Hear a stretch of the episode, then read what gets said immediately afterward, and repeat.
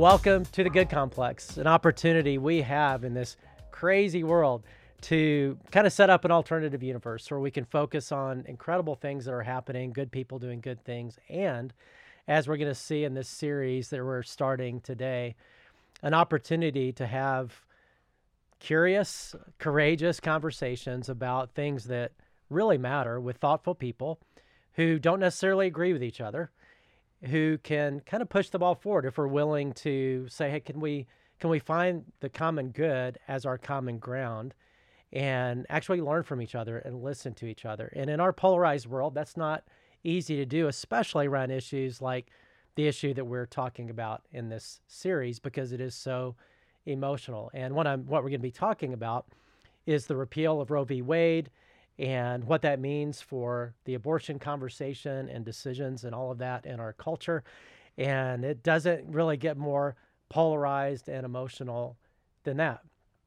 And one of the things that happens that I think it's so important to have the conversation like we're having is it's so easy in a polarized world on an issue like this for everybody to go to their sides, pro-choice, pro-life, and demonize the other side, to see the other side as evil, to see them as foolish, non-thinking, whatever you want to call it, right? It just there's no way they could possibly be helpful or right or good. And of course, when you actually get into conversations with thoughtful people who disagree, which we will, you realize, well, wait a minute, they're actually not as evil or thoughtless or stupid or foolish or cruel or whatever it is than I thought. And it may not change my perspective in terms of my opinion about abortion, but it certainly broadens our perspective and further informs our own thinking. And I know that's certainly been true in my experience, and as we'll all experience, I think, in this series. So if you are looking for an echo chamber conversation to just have some conversations with people who all agree with each other and are reinforcing their view deeper and patting themselves on their back and demonizing people who disagree with them, then go ahead and turn this off, because that is not what this is going to be. But if you're willing to have thoughtful conversations with people who have the common good as our common ground and can be humble enough to listen to each other and learn from each other, then this is going to be, I think, really not just helpful, but actually vital and important as we try to solve lots of issues in culture, including how we come around this issue. So you're going to be experiencing different conversations with, we'll talk to people on a legal constitutional level. We'll talk to pastors who both are actually biblically driven. They're both Christians. I know not everybody is, but they are, with two very, very different perspectives. You'll hear from some people who are coming around the issue in a very holistic way, and broadening what it looks like to care not only for babies, but for women and much more things than people typically think about. So this is, I think, a real good way, not always easy. I've thought a few times about, like, do I really want to get in this much trouble? But I think it's really important to do it, because if we're not willing to have curious, thoughtful conversations with well-meaning, thoughtful people about issues like this in a polarized world, who will? And we desperately need to do that. So we are going to have a multiple-week series on abortion and the issues around the repeal of Roe v. Wade. And before we jump into our first interview, I'll introduce, as if you've been on The Good Complex or been part of it, you know these folks already, and that is Hillary and Greg. And I think it'd be good for us all, before we dive into the first conversation, just to give our thoughts about what I just said in terms of, hey, why is it important for you guys, from your perspective, to have this conversation? Where are you coming from as we enter into this series? Yeah. Hillary, do you want to go first? Well, I think this conversation, it's always uncomfortable, but it's much easier to have when you know you're talking to someone that shares your opinion about it. Yeah. And that's typically where we have those conversations, or in an echo chamber with other people who feel exactly like we do. So when we talked about doing this, I liked it because I felt like it's going to push me out of my comfort zone and give me the opportunity to hear things from perspectives that I haven't considered. You know, you might think that you're a very empathetic person or that you're very open to other ideas, but sometimes when you really look closely and examine your heart and your mind, you're like, maybe I'm not as open as I would like to be, or maybe I'm too open about certain things. So I was excited that we were doing this because the people we've talked to are fascinating and smart and kind and just gave perspectives that I hadn't really given much thought to. Yeah. And when we first started batting around the series when the leak came out, and actually we started conversations then. And so actually, our viewers should know that these conversations have been happening over the last couple of months, at different times, and some before the official ruling, some after, that kind of stuff. And we can probably, piece that together as you're watching it. But I think for me, I was really interested to jump into these conversations because for me, you're a pastor and I'm a pastor. And for my whole life, just to sort of put my cards on the table, I've been solidly pro-life. And for a long time, for a lot of my pastoral ministry, I've kind of been in that camp that has seen the repeal of Roe v. Wade being as like the issue for the issue of life. But over the last sort of 5-10 years, my perspective, at least my personal conviction, hasn't changed a whole lot around the issue of abortion. But my perspective around what it means to be pro-life has expanded quite a bit to care for other vulnerable groups, And at the same time, as a pastor, I do care about how the church and how Christians are viewed in culture, and it is troubling to me when I see churches or Christians passionate about one particular people group, the unborn, and fairly indifferent or dismissive about others, that I think that is, it really knocks our credibility and, that kind of stuff. And so when the ruling came down, I was a little bit torn, because I certainly want to see a reduction in abortions. But at the same time, it felt a little bit more anti-abortion than pro-life in some respects, at least some of the response, that kind of stuff.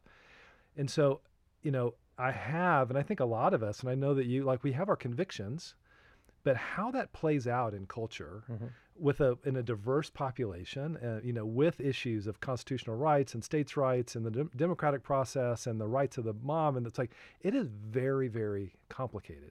And sometimes we have a simple, well, it just has to be this, it's a fairly clear answer to a pretty complicated question.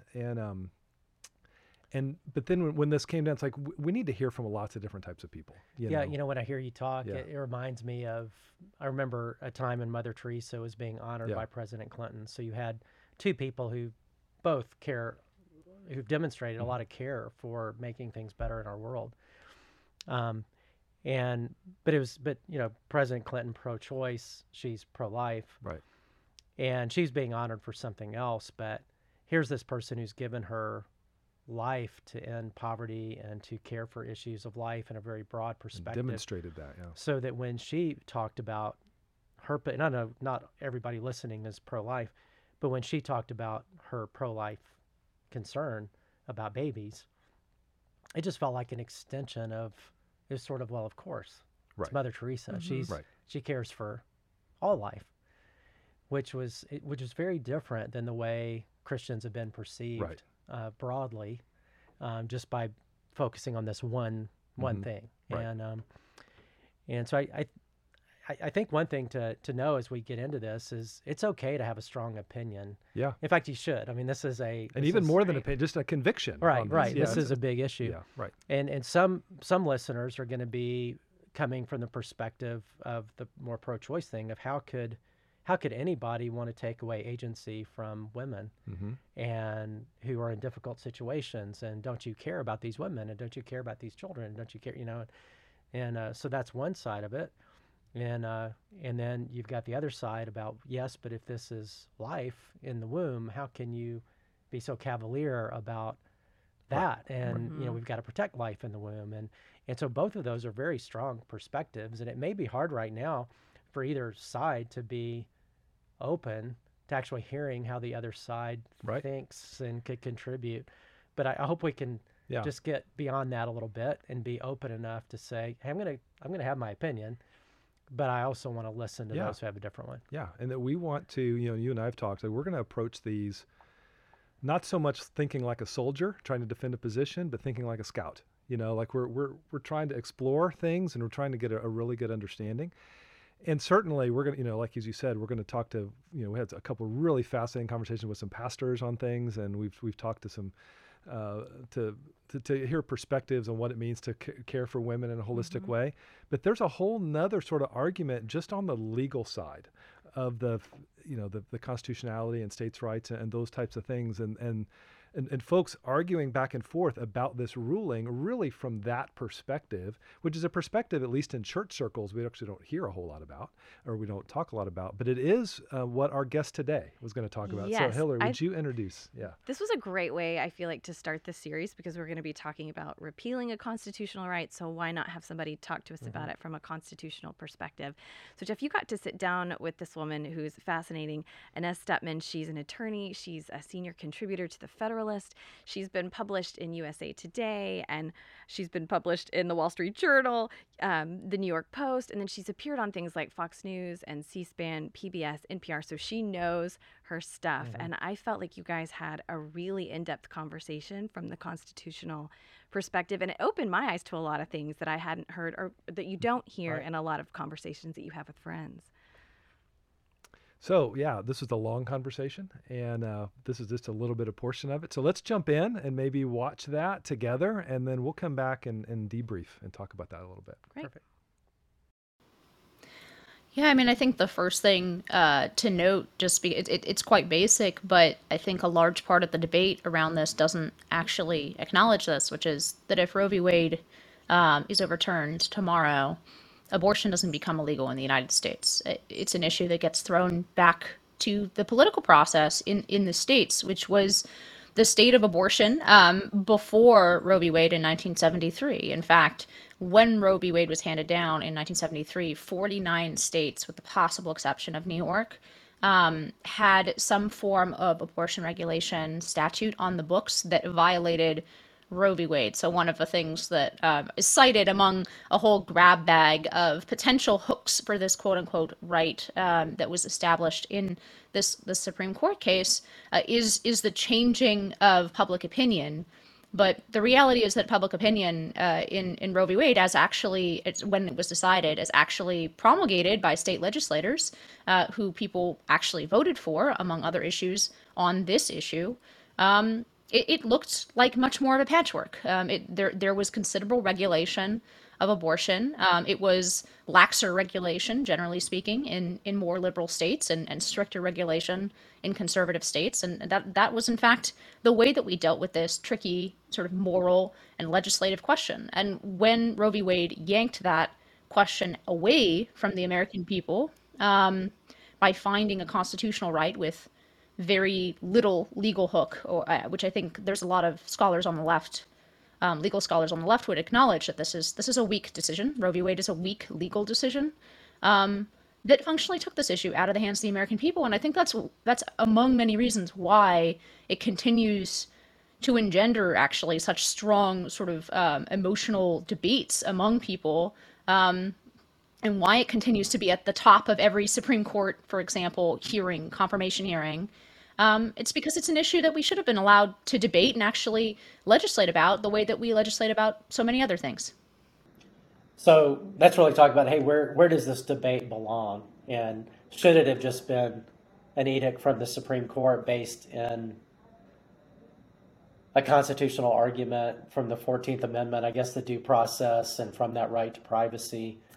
And that was the reasoning, right? Was from the right to life, liberty, property, not to be taken away without due process. That's where the right to privacy came from, or that's one of the bases and the most important one. The decision actually rests it on. It says a little bit of jujitsu. It says, well, maybe it's in the 14th Amendment, maybe it's really in the 9th Amendment, but we think that this right to privacy is somewhere in between these two amendments. But yes, the usual sort of legal thinking or legal reasoning is that The due process clause is what's called substantive due process, which sounds like an oxymoron in part because it is. Basically saying that among the things that cannot be removed without due process is so-called privacy. But of course, the traditional understanding of the due process clause in this case would be that the due process is, in fact, the process that is due is the democratic process, right? And again, when the 14th Amendment was ratified, there were, I think, a couple dozen states that had restrictions on abortion. Nobody at the time when the amendment was ratified thought that the amendment applied in any way to contradict those statutes that were on the books in states. And nobody until many, many years later in 1973 thought that the 14th Amendment included this quote unquote right to privacy, which included a right to abortion. So what you would say from a constitutional perspective is, hey, it's just not in the Constitution, and to have settled it in the Supreme Court is just not the place in our republic to do that, that instead it should be allowed to be part of our democratic process where people get to decide, get to discuss, get to debate. Is that, am I hearing you right?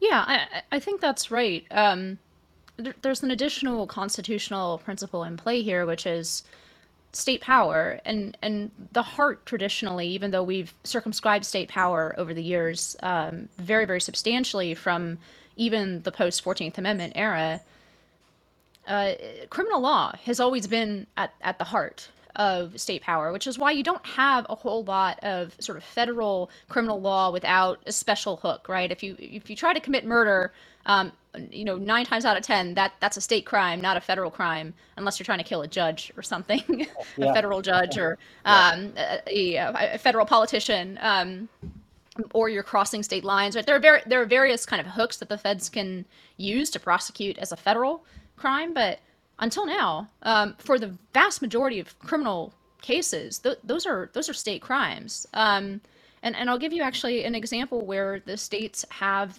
different laws with exactly regard to murder. In Texas, I think where you are, Jeff, right? There's a very robust self-defense conception, right? So you don't have a duty to retreat, right? So if somebody comes into your home, you can shoot them, kill them. That is self-defense in the state of Texas. You commit the exact same murder, or killing, I should say, in California. If somebody comes into your house and you kill them dead, you shoot them, that could be prosecuted as murder in California, right? You could say that Texas is failing to protect the life of, in this case, the criminal. And you could say that that's a violation of substantive due process, right? In the same way that, like, the basis of Roe, right? Except with every other case, we allow the states, even when it comes to us important issues as defining murder, right? We allow the states room to have wildly different laws in the same way that Texas and California have different self-defense laws. So this is very much a part of our system, and pulling abortion out of this system is the exception, not the rule. And I think it's an exception that isn't warranted by the Constitution. So it's likely going to go that way, right? Where it'll be repealed. And then it will go to the states. Some states will have trigger laws like Texas, but it'll also trigger significant debate, not just laws and policies. So how do you see that playing out over the next months, over the next years, in such a polarized, emotional world with an emotionally charged? Are we capable anymore as a republic to allow the democratic process to happen like that?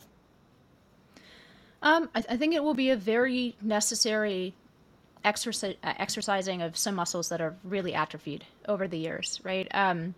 One of the paradoxes of modern political life has been that the franchise has expanded dramatically, right? If you talk about going back to the founding, you had property-holding white men, although there were exceptions in the states. There were property-holding black men who could vote in some of the original colonies as well. But you have this kind of story, right, of adding to the franchise women, and then with that same batch of amendments, right after the 14th comes the 15th Amendment. Then you have the former black slaves having their right to vote guaranteed.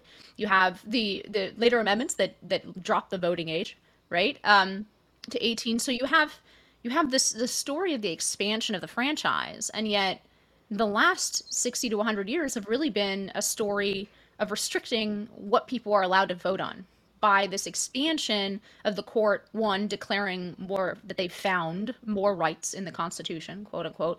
And then on the other hand, you have the expanding administrative state, which governs so much of the political process and makes so many of our formerly political decisions. And so you have this weird paradox where there are more of us voting, or able to vote at least, than ever were before on a smaller and smaller set of issues.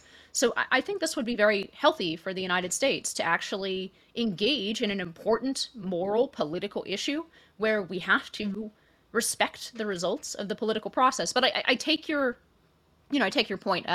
It seems we're less and less able to do that these days. But that doesn't mean that we need to stop exercising that muscle. To me, it means that, the muscle has atrophied and we need to exercise it more. We need to put more things back into the political process and learn how to use our political process again. And it's not like this is the only time in our history we've been deeply divided and had to work it out. That's more, as you look back historically, seems more common than rare. So there is hope for that, right? For us to be able to navigate our way through a pretty tricky couple years on this. Yeah, I don't know if I'm an optimist or pessimist. I probably tend towards the pessimistic side. But the reason I'm pessimistic is not because the American people are not able to work out issues like this. It's actually because I see so many forces that are taking that power away from average Americans, from American voters. I actually have an enormous amount of trust in American voters, which is not to say that they always make the right decision, right? That's not the definition of any kind of even liberal democracy, right? And some things are properly outside of the political process, and our Constitution delineates a number of those things. And I'm not saying that that's not incredibly important. It is.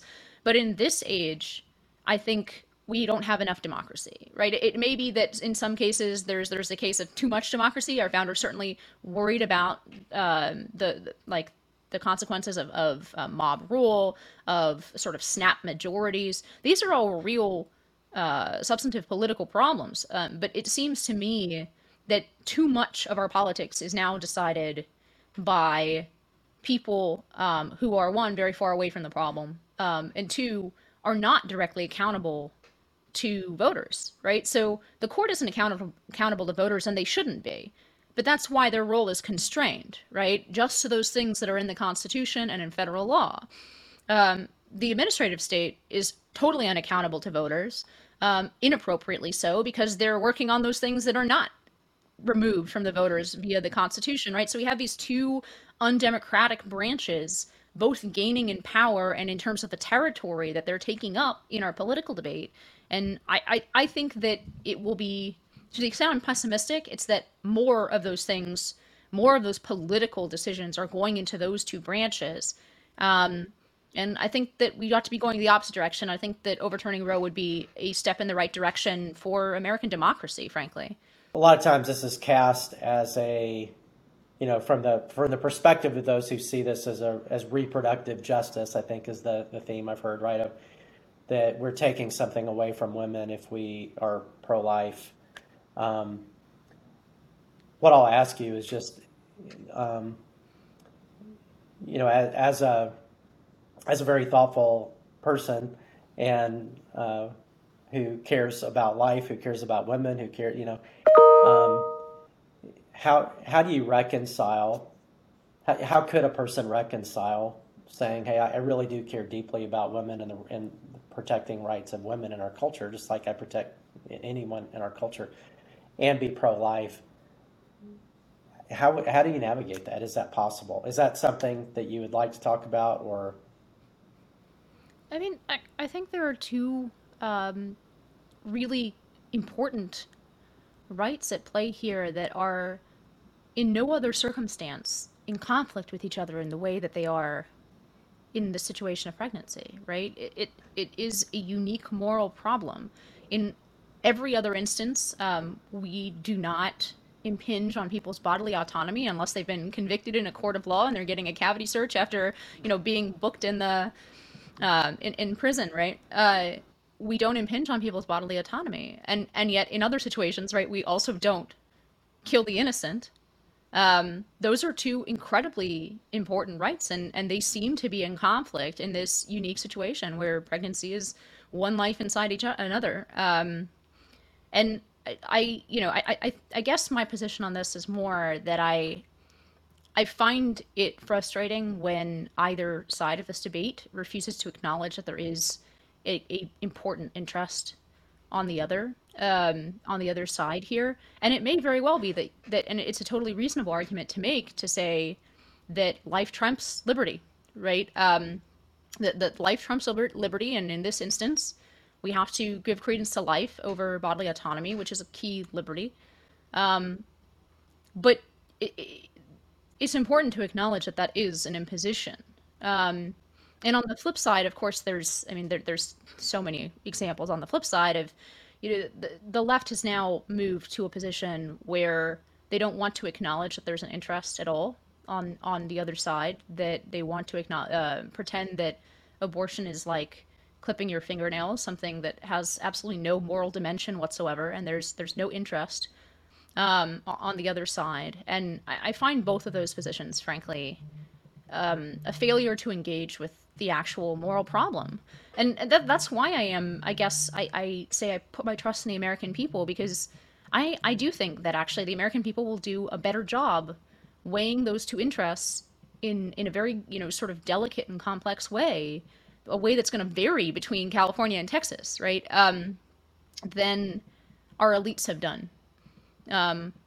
Generally, I think our elites have done a bad job on a lot of important questions, but this is just one of many. And so I think that it's important to acknowledge both of these interests. I think it's important to acknowledge that they intersect in a unique way in pregnancy. And so that's my position. Again, I don't know if that satisfies anyone, but that's why I think it's so important to leave it to the democratic process, and to actually make these arguments that get at the heart of the issue, rather than ignoring that there is a substantive and important interest on each side. Yeah. Well, this is incredibly helpful perspective, and I hope that it is a significant step in the right direction, and that if we're talking about this 2 years from now, we're surprised how optimistic we all of a sudden have become.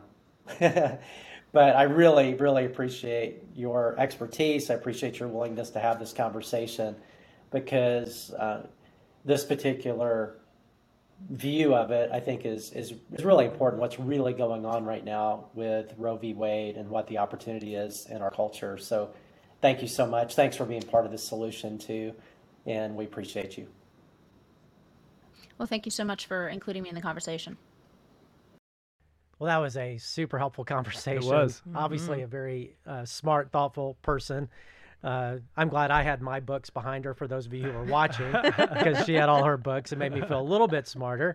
Although you had a big Alabama thing, so that kind of that decreased, that's, I know, right, my IQ a little bit. But and I do want to talk about what she talked about. At times I did, you know, she'd be great at playing poker, you know. Yeah, that's right. Hillary, you know, I wanted like one of your jokes, you know, that you love to do, like, break it up, kind of throw in there, broke it up a little bit. Well, you know what I liked about, sorry to interrupt you, what I liked about this conversation, it's the first one about this particular issue that I have heard that didn't have a ton of emotion behind it. And that was really helpful for me, because you get to examine the issue from a completely different mindset, because usually it's so emotionally charged on both sides.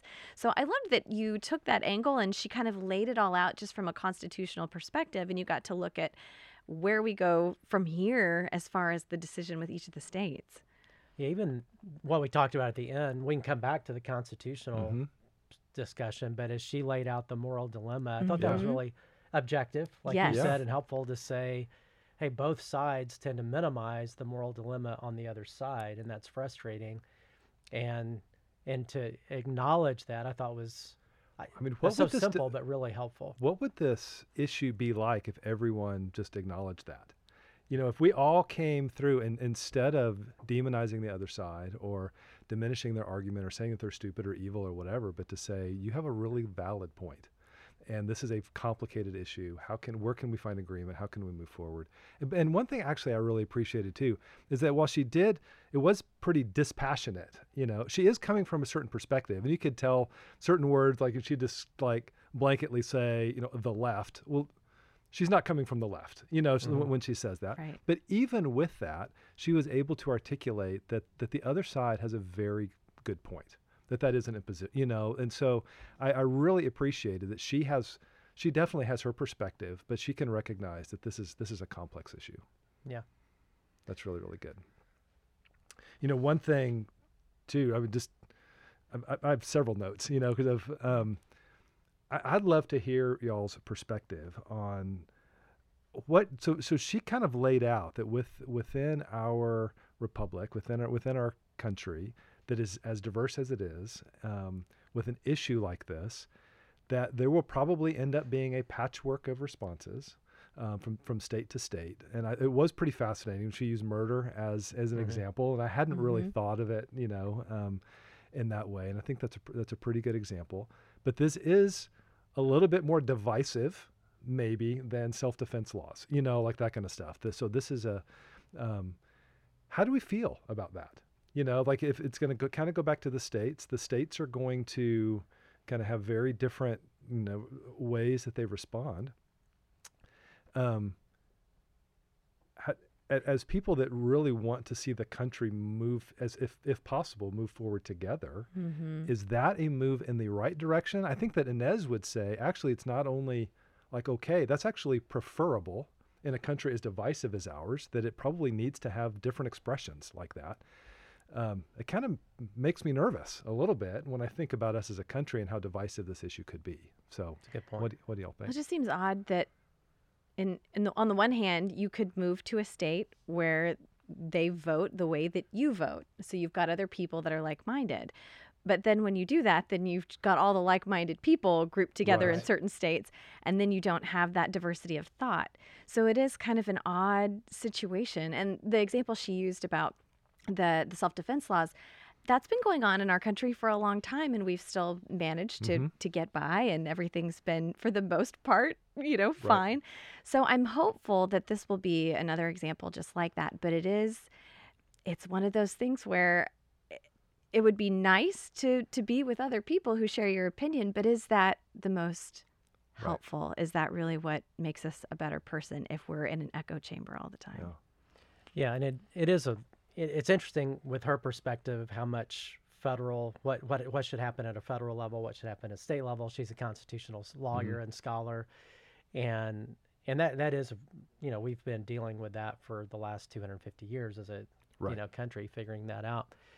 But it is unfortunate to, I'm in Texas, mm-hmm. and I'm comfortable being in Texas, but. We hear Texas, we can talk about people in other parts of the country. Again, we demonize right. the Northwest mm-hmm. or the Northeast or California, mm-hmm. or they do that with Texas, right. or people find out I'm a pastor in Texas. They're like, oh, right. like, what do you mean? Oh, you know what? And so that is an unfortunate part. I mean, I think how it plays out in the Republic will be interesting. I just hope we can hear each other from position to position and even region to region, yeah. and, mm-hmm. and we can have a healthy debate and dialogue. And I think conversely, from what Inez was talking about, I mean there are certain issues where we don't allow states to just sort of make up the rules. Yeah. Like if states wanted to go back and not, if certain states wanted to go back and not let women vote, like, well, that's not a choice for you. Like you can't really make mm-hmm. that choice anymore, or go back to let. Have certain minority groups that can't vote or whatever.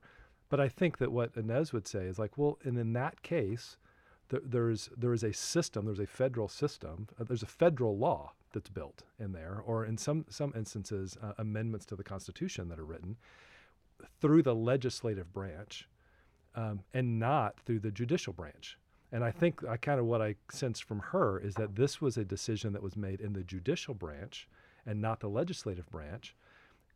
And so now it's being thrown back to the states. And if there's a big movement, nationwide, that this is tearing us apart, then it's really up to the legislative branch to fix that and to write a federal law or to amend the Constitution or something. And then the judicial branch could do their job in just interpreting that law. But I think she would say that the judicial branch was outside of their lane by finding a right or creating a law or something like that, when the legislative branch wasn't doing their job by doing an amendment or something like that. So is that right? Did I think so. Okay. Yeah. Well, when you were talking, I found it interesting because obviously Roe versus Wade happened before I was born, so I wasn't here for that. But I've been listening to a lot of different attorneys like Inez give their assessment of whether it was a weak ruling to begin with. And almost all of them, no matter whether they were a conservative or someone who was more progressive or liberal, they've almost all said this ruling probably should never have taken place to begin with, which I thought was fascinating how it's changed so much, and they're saying, hey, this should never have happened. But people are really, once we get used to an idea of something, it's hard to go back. Right. Yeah. So I liked her perspective, but I thought, gosh, she's probably the fourth or fifth attorney that I've heard say this was weak to begin with. And so most of the attorneys are like, I'm surprised that other people don't see that this precedent shouldn't have even happened. Yeah. And I've heard the same thing, as she said, people on the left and right who've acknowledged this was a weak, just from whether you agree with abortion or not, a weak ruling, but it should be in the in the other branch to decide. But that will be interesting on states and federal and what, because you do think at some point certain things, like if you're on one side, women's rights, aren't there things that are universal there, or when life begins? Right. It begins sometime. I mean, everybody would acknowledge that. So when is that in the life of a baby? I don't know of anybody that would think it. And if we as a people agree, like as a nation, even if it's not an answer that I, am fully on board with, but maybe it's a compromise or something like that. But if we as a nation feel like we need a standard that doesn't tear us apart, it's up to Congress to do that, not up to the Supreme Court, to the Senate and to the House to craft a law or to amend the Constitution or something like that, to put that into law for all the states to abide by. But if we can't do that, then it's going to be up to each state to make up their own rules, And so we're going to end up with a patchwork. And so that does bring up another. I love your question where you asked her. It's like, so can we even do this as a people anymore? Right. Like what? I think it was pretty gracious of her to say, well, it's like atrophied muscles. It's like, it might be more than that, So this puts it on us. Like it is, if we're going to say we want this to be part of the legislative branch to do, like they're answerable to the voter, So it is up to you and me and all of us to engage in the democratic process and to vote legislators in positions of authority that can craft legislation that can move us all forward, and not just their own little slice of their own constituency, but all of us together, what's going to be best. Do we have confidence that we can even do that anymore? I think you brought up such a great point, because I hear people complain all the time about major issues like this, and then I'll ask them, well, did you vote? And they didn't. Right. And they don't vote in any, not the presidential election, not a state election, not, any local primaries.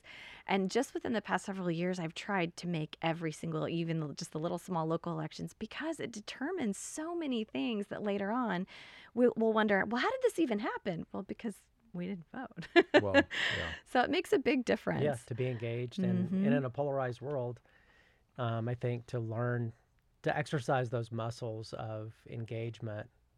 Not just as we've talked about already, not just with those who agree, but those who disagree. And I know it's interesting reading the Founding Fathers, as I did years ago, talking about one of the essential truths that they had in mind as they set up the Republic in a two-party system is that we need each other. We need disagreement because we're fallible. Right. And we're not omniscient like God is. We don't know everything. That's why there's so many checks and balances. Yeah. Right. And we need humility, and we need to listen, and we need disagreement baked in so that there are checks and balances and there are ways to question our thinking and deepen our thinking. And then when we understand that, then the Republic can work. If we lose sight of that, then kind of what's happening now happens, where tribalism and you don't listen to each other and you demonize each other.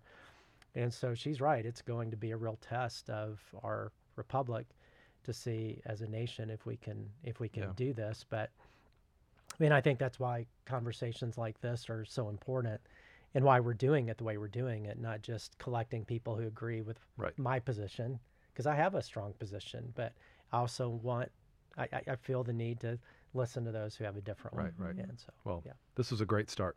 Yes. Yeah. I'm excited for the conversations that we have moving forward, too, because mm-hmm. we get to talk to people about, well, so what do we do now?